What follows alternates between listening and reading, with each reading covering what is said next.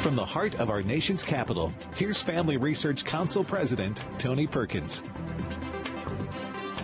Hello, friends, and welcome to Washington Watch. I'm Joseph Backholm. I'm a senior fellow at Family Research Council, sitting in for Tony today. So glad to be with you. Tony will be back with you on Monday. And you can catch this and every edition of Washington Watch at tonyperkins.com. Quick reminder as we approach the end of the year, you have the chance to have your gift to Family Research Council doubled between now and December 31st.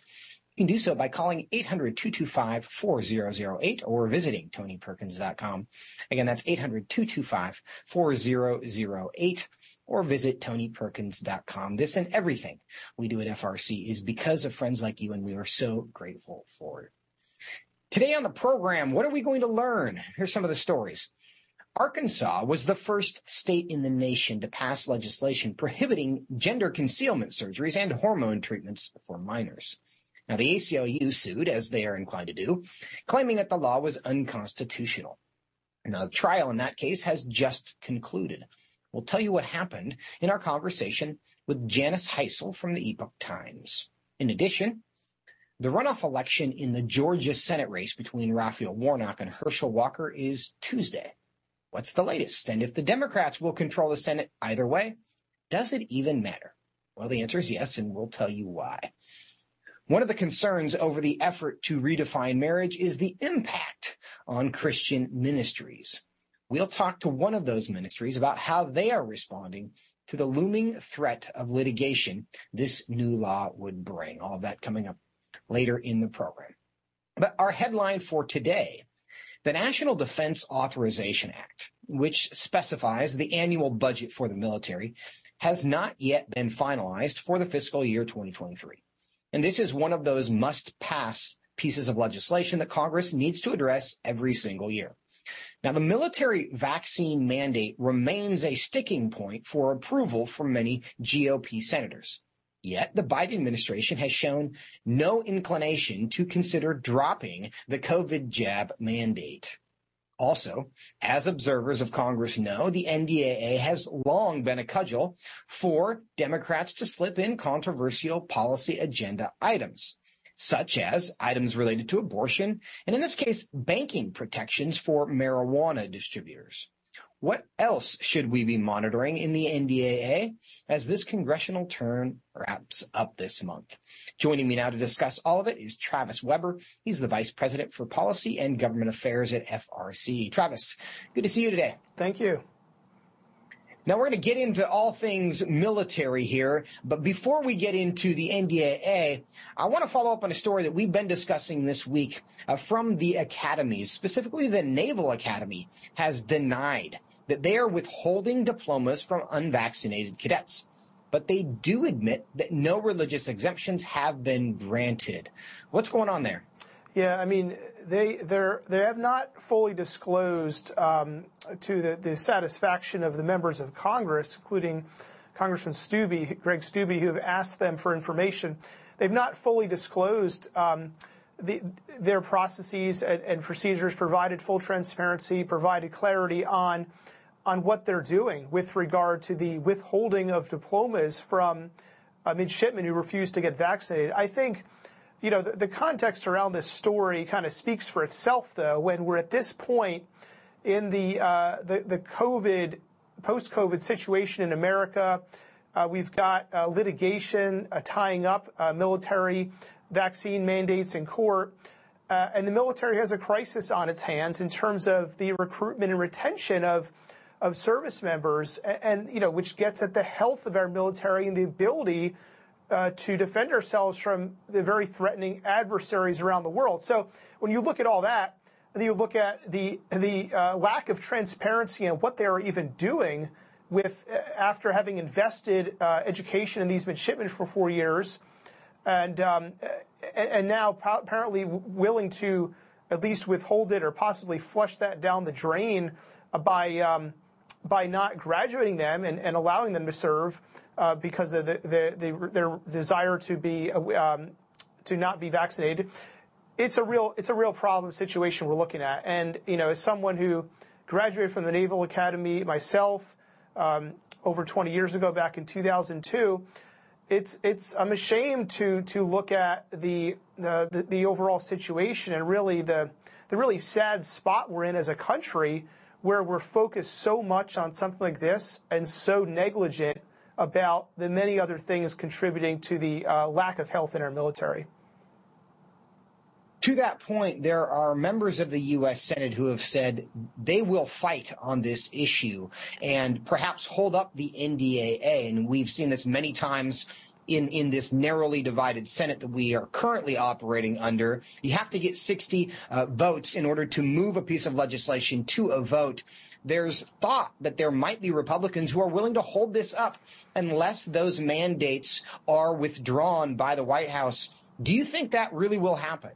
It could. I mean, there's a lot of focus on these the, the mandates, justifiably. You know, the discussion that the country's had around the vaccine is one thing, but when it comes to forcing people to get the shot, uh, forcing uh, them, uh, forcing an invasive process on their body in light of the the discussion we've had as a country, the lack of full effectiveness of the vaccine, it's it's kind of absurd. So I think the attention is merited. We'll see if it's enough to put a hold on it. You know, as you've as you've noted, the pressure to pass the National Defense Authorization Act is immense because of you know the the, the desire to be seen as supportive of the troops. That's understandable, but we need to not let that be pressure. Uh, let that uh, be um, you know something which causes us to to buckle under the pressure of passing it and allowing problematic provisions to be attached, whatever they may be. You know, and here at Family Research Council, we are concerned that uh, pro-abortion provisions, anti-family provisions, uh, gender identity-related provisions, um, and and the, liberalization and the, increased legitimization of marijuana might be inserted into the bill. These are all things we're keeping an eye on. And uh, we want to be sure that we have a clean NDAA, one that that's actually funds the military, supports our troops, is not a vehicle for unrelated policy preferences. And what we're up against is this tendency that has been in D.C. for a long time, of course, to take a piece of legislation that is important and should have bipartisan support and slip a bunch of controversial things in it uh, to create partisan uh, issues with the bill and then try to accuse your opponents who might object to that to objecting uh, to the underlying idea of, for example, funding the military, which really nobody opposes funding the military. It's just what are the other things they want you to fund while you fund the military. Now, Travis, Senator Ted Cruz spoke this week about why he thinks the Biden administration continues to insist on COVID vaccines for service members, despite the evidence that they don't stop transmissions of COVID and that the military age population really is not especially vulnerable to this anyway. Here's what he said about the reason the administration is insisting on this. Let's play clip four. Will Chuck Schumer come out and say, you see, Republicans have suddenly decided they don't want to defend this nation? Of course. And that's actually where it's going to come down to you guys. It's going to come down to the press corps to, to report fairly. The reason we're fighting this fight is because we care deeply about defending the fighting men and women of the military. And what the Democrats are doing to, to, to, them is wrong, it is unjustifiable, it is immoral. We are fighting this fight because we take our obligation to stand with those soldiers, sailors, airmen, and Marines very seriously. Travis, what's your reaction to that? Yeah, I think he makes a great point. You know, and we've all, many of us, I think, have heard uh, instances, whether friends or family of members by now, of of uh, someone who really would like to serve in the military, but um, but but just can't take this social indoctrination, totally unrelated to to fighting wars, indeed harmful to our focus on fighting wars. The social indoctrination the wokeness that's being pushed, gender ideology, uh, the including including forcing service members to be vaccinated in light of what we now know about the entire COVID uh, situation. In light of all that, it's understandable that people are saying, "Well, I'm not sure if I want to enter into the military. I don't know if it's worth the hassle." Yeah. And when we're saying that, when people who otherwise are patriotic and want to serve the country are saying that, we know we have a military crisis on our hands. And the people pushing these woke ideologies, pushing this agenda on the military, are the ones to blame for that. Now, Travis, we've talked here about the issue within the NDAA that the Republicans might raise about these mandates? And will they insist that these mandates be dropped as a condition of, of providing support to the NDAA and allowing it to uh, advance and be passed? On the other hand, Democrats are also trying to slip some things into this. Now they're referring uh, the one one piece of that that's become controversial. It's called the Safe Banking Act. And of course, everybody wants safe banking. So why is it controversial that they would be putting the Safe Banking Act into the NDAA? Yeah, I mean, again, the name is where we have to zero in on, right? Because in actuality, it's not safe, and it doesn't really have to do with banking. It has to do with the liberalization and legitimization of marijuana in our society. This is something that should not be legitimized. The evidence increasingly is showing the the, the harmful, destructive effects of, of the marijuana of today, the potent marijuana of today on individuals and families. You look to Colorado for evidence along these lines. So why do our nation's leaders want to legitimize this incre- more, further and further? The bill. Charles? You know, and I think you were just going to get there. I'm, I'm, trying to understand what does the Safe Banking Act have to do with marijuana? Yeah, the, the, it, it, the Safe Banking Act would would enable banks and the financial system to process transactions related to marijuana more easily. And marijuana has been legalized in a number of states, but this will be a federal action that would liberalize um, marijuana further by facilitating its spread through the banking system. It's unacceptable because the harms of marijuana are beyond clear. We should not be spreading it around further, increasingly legitimizing it. This bill would do that. So as a way to get it passed, we're seeing a possible effort to attach it to the National Defense Authorization Act that's clearly troubling. Uh, Travis, sticking on this theme of the military for one more moment, a recent poll by the Reagan Defense Forum found that 62% of Americans think the military has become overly politicized. Can this be fixed? Yeah, I think it can, but it's going to take uh, some serious um, uh, change is going to take a U-turn on some of the things we've been doing as a country. Some of the things I've already mentioned, pushing social agendas through the military instead of focusing on military preparation and readiness. I think this discussion is is being had right now in the country. I think people are aware of this. It's going to take a, a, a change at the top in terms of the culture of our military, Um, the messages that are coming from the top about what people should be focused on in the military if people feel the, pressure to comply with these social agendas that are being pushed by the Biden administration and others, they're going to, they themselves, you know, they're probably going to either bear with it or choose not to serve. That's not, effective. What we need is a U-turn on the policies that thus welcoming people who are patriotic and want to serve and don't want to deal with these crazy policies, but rather are there to serve their country. We need to do that. It's going to take some time, but I think it's clearly something that needs to be done it is in the national interest, and we're seeing over and over the way in which uh, people are less interested in joining the military and the long term effect that's going to have, not to mention the readiness of those who are currently in the military. Uh, this is metastasizing, it's creating problems. Uh, it is our obligation to continue monitoring this. Travis, thanks for being with us today. Thank you. Coming up, the trial over the nation's first ever law preventing doctors from performing experimental gender surgeries happened in Arkansas. It's now over. We'll tell you how it went when we come back here on Washington Watch.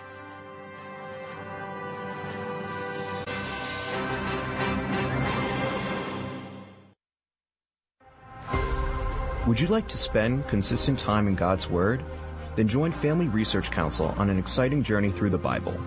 FRC's two year Bible reading plan helps you to approach daily Bible reading intentionally.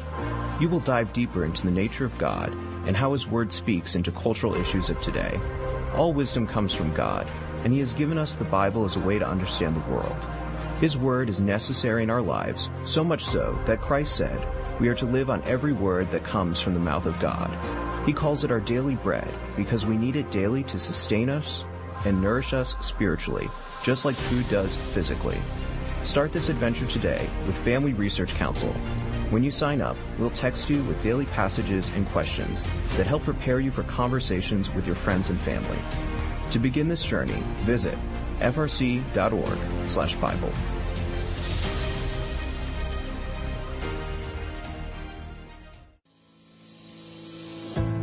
1 Peter 3:15 instructs us to always be prepared to give an answer to everyone who asks for a reason for the hope that we have.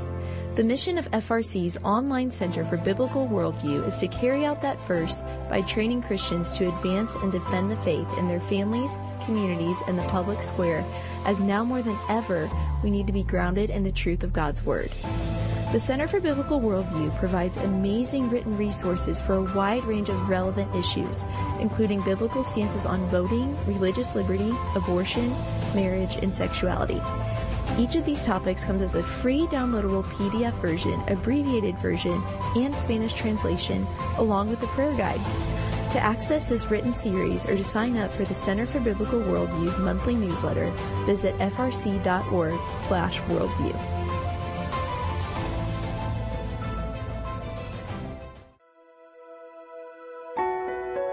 Did you know that from as early as 12 weeks, and certainly by 20 weeks, an unborn child can feel pain? Did you know the issue of pornography is growing among women? Did you know that pornography, sex trafficking, and abortion are all linked and on the rise across the globe? Issues such as pornography, human trafficking, drug legalization, and abortion are all violations of human dignity and have resulted in the devaluation of human life in our culture. Family Research Council stands firm on the principle that every life has value, ought to be respected, and has been designed for a unique purpose. Educate yourself on the harms of pornography, human trafficking, and abortion so that you can offer hope and help. Learn more at frc.org forward slash life.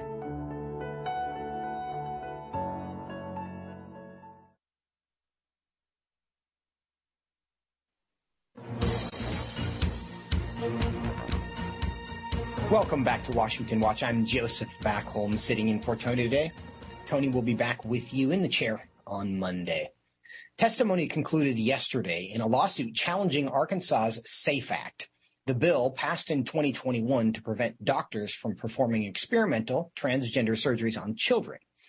Arkansas SAFE Act is the first of its kind in the nation and it has led other state legislators to consider similar bills. Enforcement of the law has been on hold pending the results of this legal challenge from the ACLU. Joining me now from Arkansas is reporter Janice Hisle. She provided stellar coverage from the courtroom throughout this trial for the Epoch Times. Janice, welcome to Washington Watch. Thank you so much for having me and for the wonderful compliment. No, we are glad to have you. This is an important, it's an underrated issue, but this issue uh, continues to capture the nation's attention. And I think this case there in Arkansas, where the courts are considering the legality of this law for the first time, is an important one. You were in the courtroom, you monitored, the, monitored this. What were your impressions? Well, one of the biggest issues about this case is that there there's so much emotion tied up in it, but yet there's a lot of science to argue as well. And so it's kind of like science and emotion all wrapped together, which is kind of a a, a really um, a difficult mix. And and tell us about those stories um, because the what what's the scientific argument at play? Now the ACLU brought this lawsuit. What was the basis of their legal argument? Was it science or was it emotion? Well, again, it's it's kind of all wrapped together. However, they did have experts who were testifying about the science. Different people, uh, lay people, for example, um, uh, transgender identifying children and their parents were testifying about the emotional aspect of it. The science part of it, um, the crux of it is that the ACLU's experts are saying, look, these children are suffering. And the suffering is alleviated, they say, when these procedures are allowed. When there are when these children who say that, you know, for example, I'm a girl, but I think I'm a boy, that they are allowed to undergo these hormone procedures such as puberty blocking hormones, cross sex hormones, and then ultimately surgery to, for example, remove breasts that they don't feel, you know, reflects who they are. They they think that that's you know, they wanted to look more masculine because they're a girl and they, they say they want to look masculine. And so th- those experts are testifying that, you know, here are studies that show that after a certain period of time, the, the, you know, children or minors who undergo these procedures say that they are happier. Now, the criticism of that those studies um, is that they don't seem to follow the the, um, the subjects very long, um, and also some of the way that the subjects are selected, the, the research design is viewed as being quote very low quality or low quality research the other side disputes that show that these um, distressed teens are feeling better about themselves, and the concern is that they would commit suicide if they don't alleviate that. But again, that's disputed whether it helps that at all either. Now, Janice, what you described there in terms of the arguments in the court sound very similar to the arguments being made in the, made in the court of public opinion and the arguments that were made in the legislature. And one would think that the legal arguments are going to be slightly different than the political arguments what is the what determination is the judge being asked to make? Are they just to is the judge just looking at the arguments and saying i agree with you and not you? Or is there a legal question that the that the judge is going to answer irrespective of how they personally feel about the the merits of the science? That's a great question. Well the the the what the judge is trying to decide is the constitutionality and the aclu in the lawsuit contends that the law should be found unconstitutional on grounds that it's not right to allow somebody to who is transgender to not have access to the same medical procedures that are allowed to non-transgender identifying people. So that is the crux of their argument on the constitutionality. There are a couple of other points as well. But that seems to be the main one.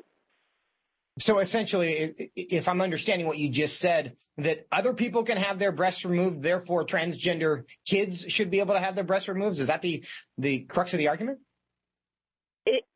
In my understanding of it, yes, that they they feel like that it's not right to allow these procedures to be done for other purposes, and it's discriminatory to disallow them for transgender purposes.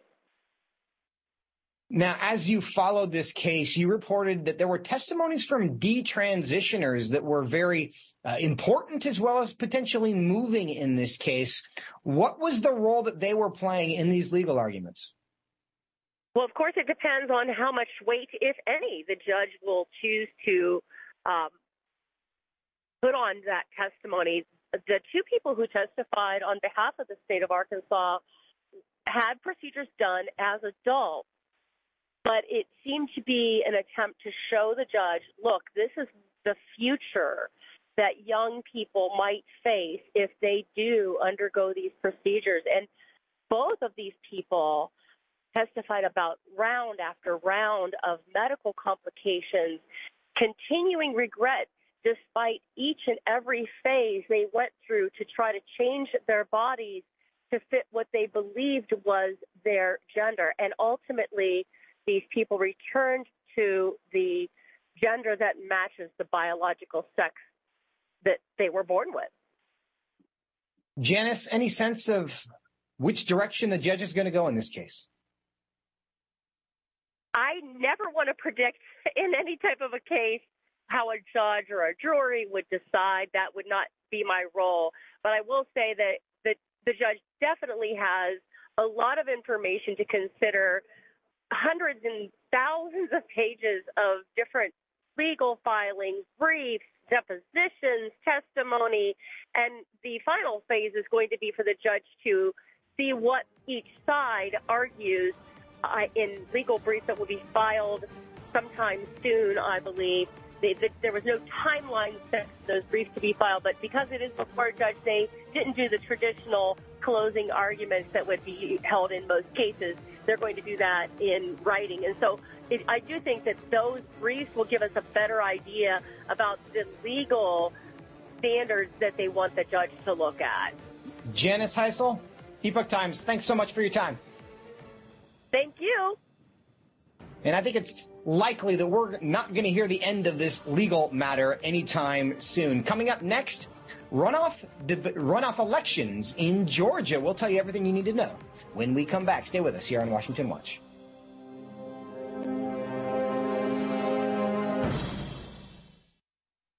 Are you a university student? Do you know a university student, specifically one who wants to grow as a Christian leader to positively influence public policy and the culture? Look no further. Family Research Council has a life-changing 12 to 15 week internship program that has prepared and equipped students to take the next step in their professional journey.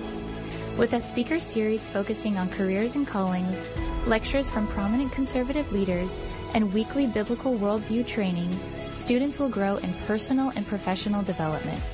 Interns have the opportunity to work in policy, communications, event planning, and more. They will gain real-world experience working directly with our experts who will guide them in pursuing careers of influence so that they can make a difference wherever God calls. This paid internship offers fully funded housing in the heart of downtown DC, giving you the chance to experience our nation's capital. Visit frc.org slash internships to apply. What is biblical masculinity? In our culture of gender confusion, there aren't many examples of godly manhood. Men, husbands, and fathers need to find a model of godly manhood, leadership, and strength. But where can they find it in our culture?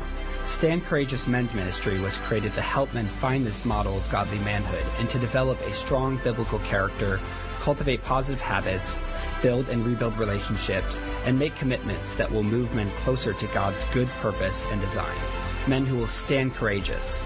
Join us at a Stand Courageous Men's Conference to discuss critical aspects of masculinity. These conferences are led by men who understand the issues men face.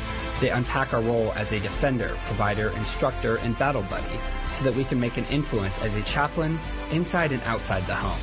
Learn more and find a Stand Courageous event near you at standcourageous.com.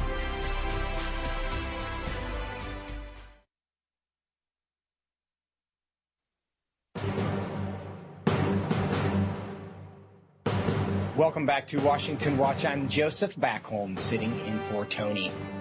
This Tuesday, the runoff election for a Georgia Senate seat will take place, pitting Republican Herschel Walker against incumbent Senator Democrat Raphael Warnock.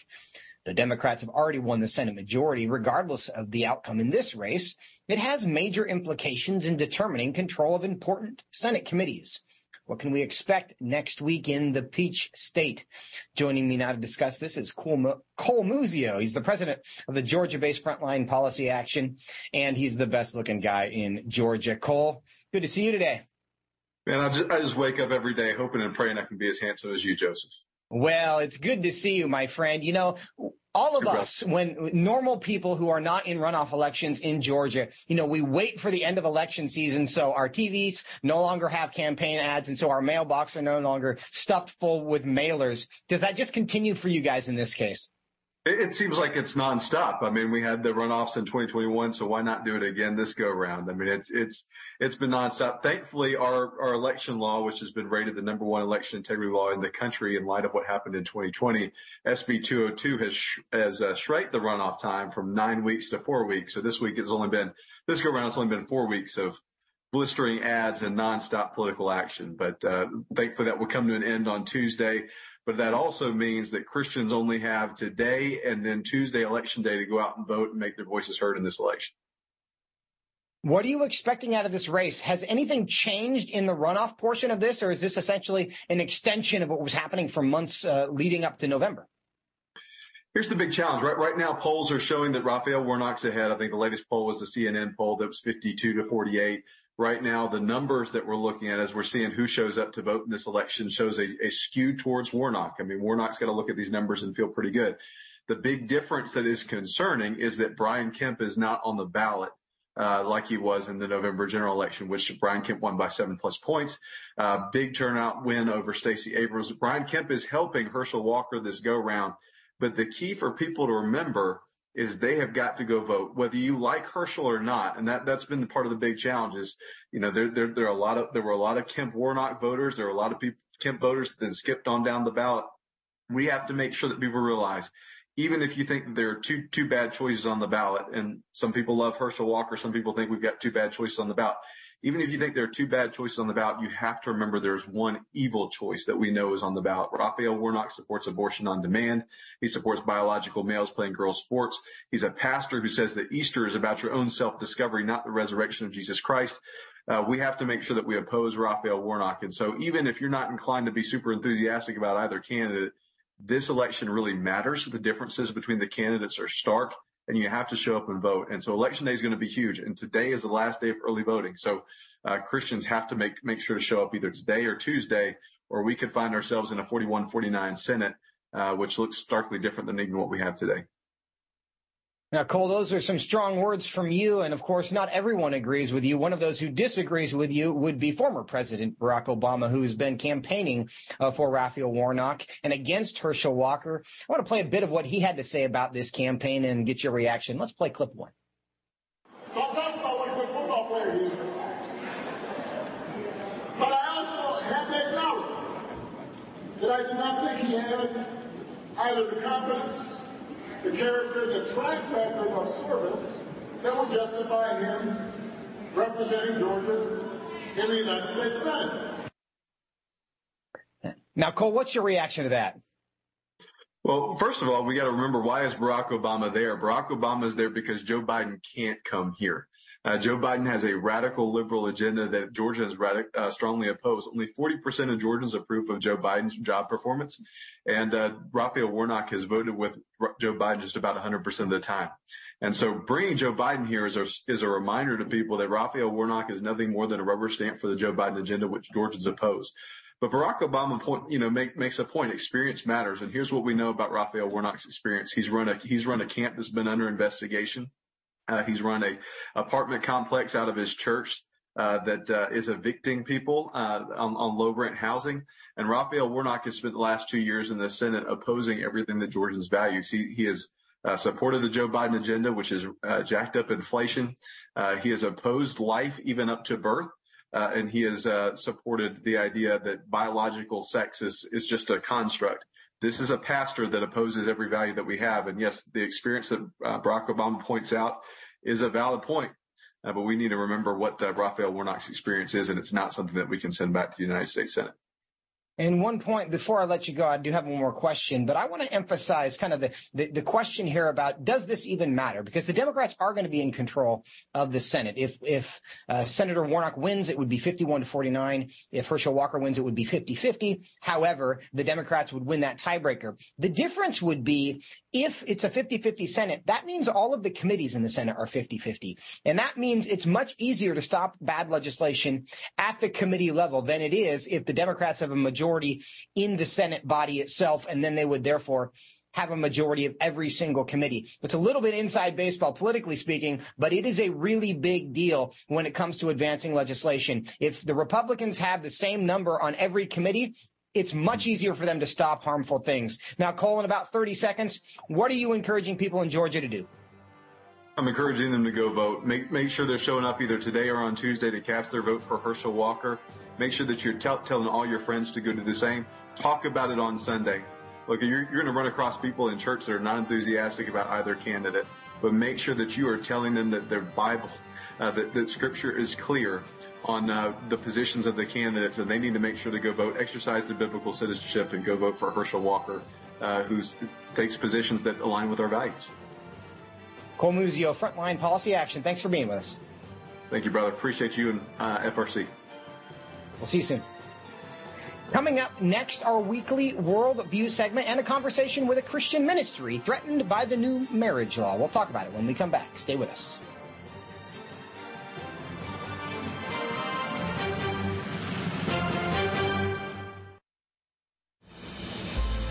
What is biblical masculinity? In our culture of gender confusion, there aren't many examples of godly manhood. Men, husbands, and fathers need to find a model of godly manhood, leadership, and strength. But where can they find it in our culture?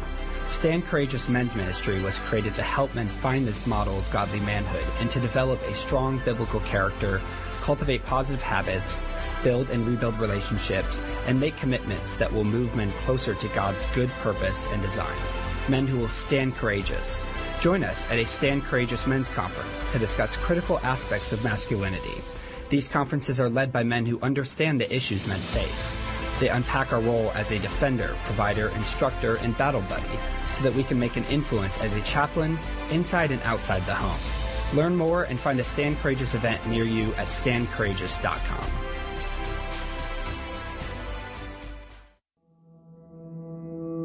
With the increase in tech censorship of conservatives and Christians, Family Research Council created a tech subscription platform to be sure we don't go completely dark due to censorship. It is important to us that we stay connected with you and that you stay informed. So if we get canceled, you can still access updates on faith, family, and freedom. How? Just text STAND to 67742 to sign up for our text alerts, and you will get FRC's content straight to your phone. Again, just text STAND to 67742 and you will get alerts on the biggest stories of the day. With just a simple text, always have access to our content and stay informed and connected with like-minded community. Text S-T-A-N-D to 67742. That's STAND to 67742.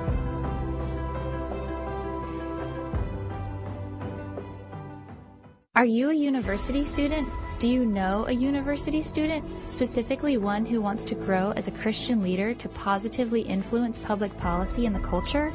Look no further.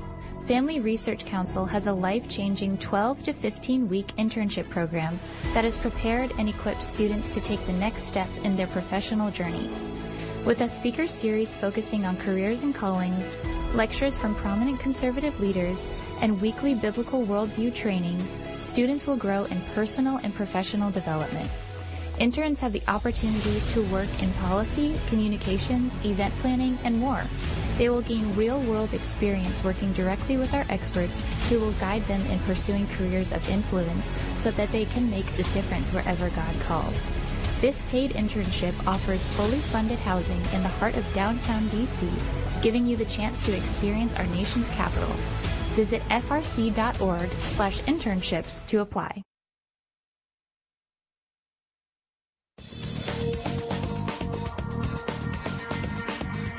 Welcome back to Washington Watch. I'm Joseph Backholm, sitting in for Tony today. As Washington Watch viewers and listeners know, the U.S. Senate voted this week to codify into federal law the 2015 Supreme Court decision that redefines the definition of marriage. And in significant ways, they did much more than just codify that decision.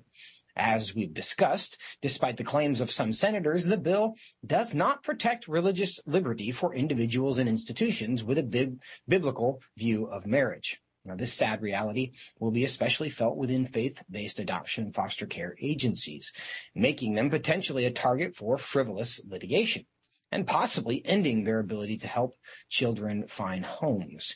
Joining me now to discuss this is Herbie Newell. He's the president and executive director of Lifeline Children's Services. Herbie, welcome to the program.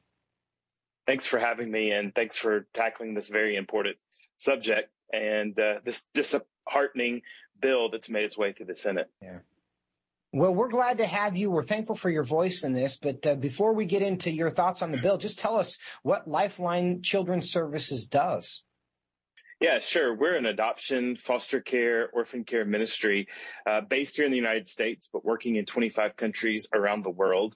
Uh, we help place children uh, in the government systems into homes where they can have a mom and a dad and be able to to seek what's best for their future.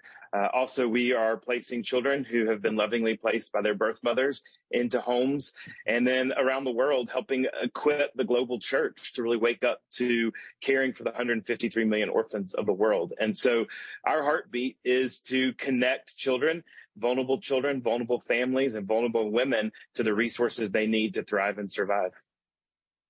And this is exactly what the church should be doing. Now, you've expressed concern about this legislation. Tell us what your concerns are. Yeah, well, I think whenever we tinker with something as foundational as marriage, it brings about a long lasting impact, not just on our society, but especially on children. You know, in the United States of America, the whole reason that we legalized marriage was for the protection of children and the flourishing of children. And so it was never meant to codify the wants, the desires, or the, the relationships of individuals. It was always meant to have a mechanism by which we were protecting children. And so when you rearrange, rewrite, when you uh, tamper with something as traditional as bedrock to the flourishing of a community as marriage, ultimately vulnerable children become that much more vulnerable. And so we're speaking out because this is so important that, that even though our Congress is trying to rewrite history and rewrite marriage and civilization, that as people, we need to go back and make sure that children, the most vulnerable, are those that are being protected. I do find it a bit ironic that uh, we are very concerned about the ecosystems of wetlands across the country. And we would say we can't remove a plankton. We can't allow the temperature of the water to change in any way because all of these things are codependent upon each other. Yet when it comes to the ecosystem of the family, we seem to think that all of the individual parts are irrelevant to the health of the whole. And we're happy to remove a mother, happy to remove a father uh, if it meets the emotional needs of uh, of the individuals involved. And really the family as God designed it is an ecosystem and everything is mutually dependent upon each other to be to be healthy. But and you've seen this um, firsthand because your work and your ministry is dealing with the fallout of the decisions that are made by people who have rejected ultimately God's design for human sexuality and the family. And you've expressed that well. Are you primarily concerned with the, the effect that this legislation will have on the family or on you as an organization and your ability to kind of carry out your mission in a way that's consistent with your faith? Yeah, well, I'll tell you this. Uh, we won't compromise our mission and what the Lord has called us to do. And so my concern is the fallout on the family. You know, I think certainly organizations are worried and, and there, there will be a much more litigious society that's built around this. But, you know, we're going to continue to do what the Lord's called us to do, and we're going to continue to work hard uh, to bring hope and healing to vulnerable children and vulnerable families. But our, our society will continue to decay. And there's been a long war against humanity. Uh, and, and we see that in the abortion debate a war against procreation and humanity and flourishing of, of, of, of life. But we see this even deadlier, I believe, uh, with the redefinition of marriage when truly we're trying to redefine what does a child need. And so my worry is that the vulnerable are going to become more vulnerable. We're going to see more broken families. We're going to see more children without the stability and the support that they need. And so I hope that we won't make our talking points about our religious institutions, but we'll go back and make our talking points about what's so detrimental to future generations. I think that's a really powerful point, and I, and I appreciate you. Uh, the, the first thing that you said there is we're not going to change, and and it brings to mind Daniel chapter three and Shadrach, Meshach, and Abednego, and they were just threatened with the fiery furnace, and what they said to King Nebuchadnezzar is, uh, "We have no need to answer you in this matter. Our God can save you from, save us from your hand, but even if He doesn't, we are not going to worship your idols." And I just want to commend you for that uh, because I think that's exactly the kind of attitude that is ultimately going to change this this country. That's what God used to change uh, Babylon in that case and the heart of the king. So I want to affirm you in that. What message do you have to other pastors, ministry leaders who might find themselves in a similar situation? Yeah, I would tell any ministry leader and pastor, I think in this environment, unfortunately, we've seen a lot that have capitulated and allowed society to change the fabric of the message, the fabric of who we are. But there is great message and great hope in first the God of the Bible. He is the one that created marriage, created family. He is the one that made us male and female. And we don't need to compromise on what God has done, but we need to stay true to that. We speak truth, but we do so in love. And so truth without love is hurtful and hateful. Love without truth is no love at all. And so we need to go forward, not conforming to the society, but being the, the ones that come like a, like a thermostat and change society for the better and ultimately for the glory of God. Amen to that. Herbie Newell, President and Executive Director of Lifeline Children's Services. Thanks for your time today. Thanks for your courage, your service to the uh, the children of our country and to the church broadly. Greatly appreciate you. Thanks for having me. He makes just such an important point there that there is lots of conversation about religious freedom, and rightly so. But ultimately, our conversation and our concern over this issue of marriage shouldn't just be about our ability to speak freely, though, of course, that matters, but realizing that the downstream consequences of this are going to be felt most acutely by children if we choose to embrace the fiction uh, that it doesn't matter who we, uh, what we do and with whom we do it. And anything can be a family as long as the adults are fulfilled and everyone is consenting. That is not the way God organized the family. And that is not the recipe uh, that will lead to a family that is strong and healthy and flourishing. Now, continuing our discussion on the so-called Respect for Marriage Act, Since the 2015 Supreme Court decision, there has been an effort by some in the church to downplay the marriage debate or even ignore the issue altogether. They seem glad that the issue was ceded to the court, and so they did not have to take a stand. It's reasonable to conclude that those voices wishing we could all just move on will be amplified now that Congress has codified the court's decision. But it's important that we not move on from discussing marriage. This is a discipleship issue as much as a persuasion issue in our culture. And joining me now for our weekly worldview segment to discuss all of that is David Closson. He's, of course, the senior director for biblical worldview at the Family Research Council. David, welcome to Washington Watch. Hey, great to be with you, Joseph. Now, we've covered this all week on the program in various ways. I just want to get your personal reaction when you when you saw what happened in the Senate. There was some hope that that the Senate Republic that three of those 12 Senate Republicans could be uh, convinced not to advance this legislation if it did not contain those religious liberty protections. That did not happen. It did advance. It now moves to the House next week where it is expected to pass. What's your reaction to all of it? Yeah, I have to admit, Joseph, I'm very disappointed. I, thought that the arguments on our side, just on the religious liberty angle, were very compelling. Uh, again, you and I have talked about this before, but uh, things such as creating a private right to action and, and other things that are going to put uh, religious organizations at jeopardy. Anyone who holds uh, beliefs rooted in the Bible on marriage and sexuality, uh, that's really problematic. Um, and so, yes, I, I'm disappointed.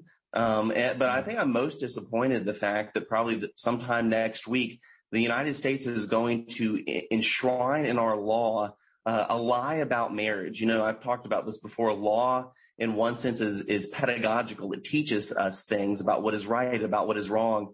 And because uh, 12 Republican senators didn't have courage, um, we're going to, in our laws, tell something that is untrue about something as fundamental as marriage. And that's not a good thing for our society.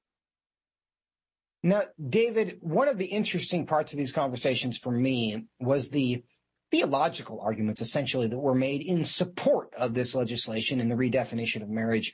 Uh, some of those came from Senator Lummis from Wyoming. Now she uh, claimed on the floor to be a Christian and I cannot challenge her on that point.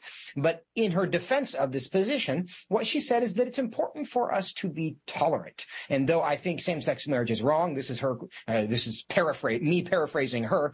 Uh, same-sex marriage is wrong. I agree with my church. I don't think that's what it is. Personally, I'm opposed to it, but it's important that we tolerate each other. Therefore, I am going to vote to change the definition of marriage in federal statute. What's your response to this idea that uh, tolerance compels Christians uh, to support same-sex marriage in the law? Yeah, I think that's just a faulty theological argument, Joseph. Uh, and, and, think about just if you took that argument to its logical conclusion uh, that tolerance is kind of our prevailing ethic, uh, what, you know, where do you draw the line on what you do tolerate and what you don't tolerate? And, and the idea that Senator Lummis was saying is that there's a Christian understanding of marriage and then some sort of secular understanding of marriage. Uh, that, that just doesn't make a whole lot of sense. It doesn't work. It's problematic. But, but I think the, the point you made a second ago, Joseph, on how this is a discipleship issue, I think that's absolutely critical. I looked uh, right before I came on the program, uh, our colleague George Barna did a poll of evangelicals who regularly attend church. So not just people who might identify as Christian, but those who regularly attend church. And 34% of them just two years ago reject the idea that marriage is between a man and a woman. And so again, I think this shows to your uh, more broad point, Joseph, that there is a lack of discipleship. And that lack of discipleship is why you end up getting arguments made on the Senate floor that although marriage is a relationship between a man and a woman biblically defined, we can open up marriage to include another definition that will allow for same-sex marriage, which biblically thinking that's just gibberish. Yeah, and, and to that point, and one of the reasons I do think this is a discipleship issue, I've heard a lot of people make the argument that, well, we're not being persuasive in the culture, and the numbers bear that out. That is certainly true. That we're not persuading uh, the church, the, the, the culture, to agree with the Christian position on marriage. In fact, the opposite is true, and the data that you just cited there is evidence of that. That the culture is actually doing a very effective job of convincing the church to think like the culture with respect to marriage. And to me, that is not a reason to stop talking about marriage. And, and the primary reason that we inside the church need to continue uh, the apologetic and really the discipleship and the formation around this fundamental institution is not because we're going to persuade the people on MSNBC and CNN to agree with us. It's because we're losing the people in our pews on this issue. And one of the reasons I think that is true is because they see the timid, kind of afraid, slightly embarrassed way we talk about that. The people in the church see their fellow parishioners uh, kind of ashamed of what they think the Bible says about it. And so they end up just drifting naturally toward those who look confident in their position. And if the church cannot speak with one voice, and I would argue that the church is not speaking with one voice because we have as many people in the church saying, well, either same-sex marriage is a moral good or at least it's just not that big of a deal as we do uh, those in the church clearly saying what god thinks about this issue. So when we are a house divided it's no wonder that we're not effectively communicating the message to the culture in a way that they're understanding. So to me yeah you got to get it done inside first but a lot of us, I think, are making the argument that, well, we should stop talking inside the church because it's not working outside the church. That doesn't make sense, does it? No, it doesn't make sense. And I think, you know, part of this conversation that we just need to emphasize, Joseph, is sure, the United States Senate, there were 61 senators that voted uh, to, to approve the so-called Respect for Marriage Act. It's going to go to the House and Joe Biden will sign into law. But regardless what the U.S. Senate, the United States House of Representatives, or even the President of the United States says, at the end of the day, the definition of marriage actually has not changed.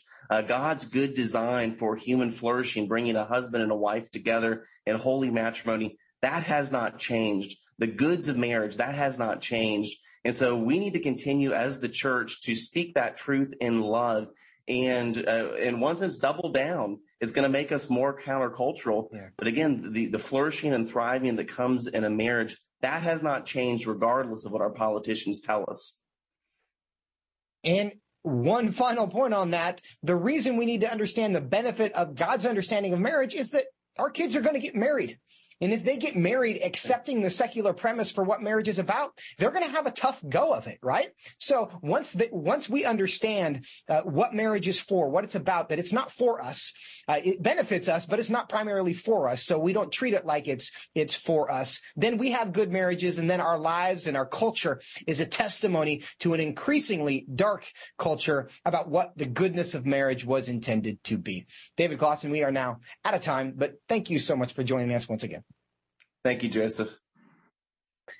And friends, we do thank you for being with us this week. We have tracked this marriage issue again. It's going to go to the House for a vote on Tuesday is when that is expected. Continue to be in prayer over the weekend, not just for the House, not just for the Senate, not just for our country, but also for your family and commit to apologizing, to making the argument, to understanding, to applying what God has said about this and marriage in your life as well as our country. We'll see you next time here on Washington Watch. Until then, fear God, but nothing else.